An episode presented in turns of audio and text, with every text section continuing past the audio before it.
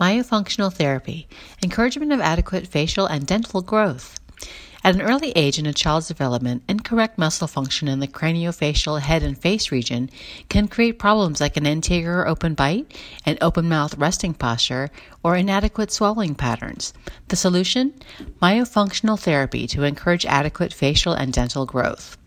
What does a myofunctional therapy session include? In each myofunctional therapy session, the patient learns three or four exercises that target specific structural issues. Session one is comparatively easy, with exercises becoming more challenging with each visit. The good news is that these exercises are proven effective with no more than five minutes work, twice a day, with the exception of a one timed exercise that can be done at any time. The time investment is small, considering the benefits. A tongue that is resting down and forward is related to a narrow palate and lack a lip seal. So instead of the tongue being in its correct position at the top of the mouth, it tends to rest low and pushes forward when swallowing. This is known as tongue thrust swallowing pattern. As a result, if this issue is allowed to continue, it will cause loss of muscle tone in the intrinsic muscles of the tongue, which in turn can lead to a range of problems from digestive issues to teeth movement.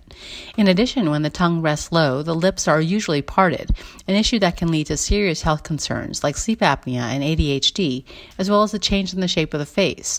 Your tongue is a muscle that can create surprisingly strong force. It typically goes through repetitive movements about a thousand times a day. The force exerted by improper movement of the tongue contributed to the deformation of the surrounding structures like the jaw. That is why it's so important to correct any tongue malfunction or habitual misuse early through myofunctional therapy for encouragement of adequate facial and dental growth. Correcting malocclusion. Myofunctional therapy may be required as a part of the correction of malocclusion, a condition in which the upper teeth and lower teeth do not meet in an optimal way. It provides a stable environment for the bite after completion of orthodontic treatment to encourage adequate facial and dental growth. To be treated successfully, an orthodontist must be aware of the neuromuscular forces association with a malocclusion.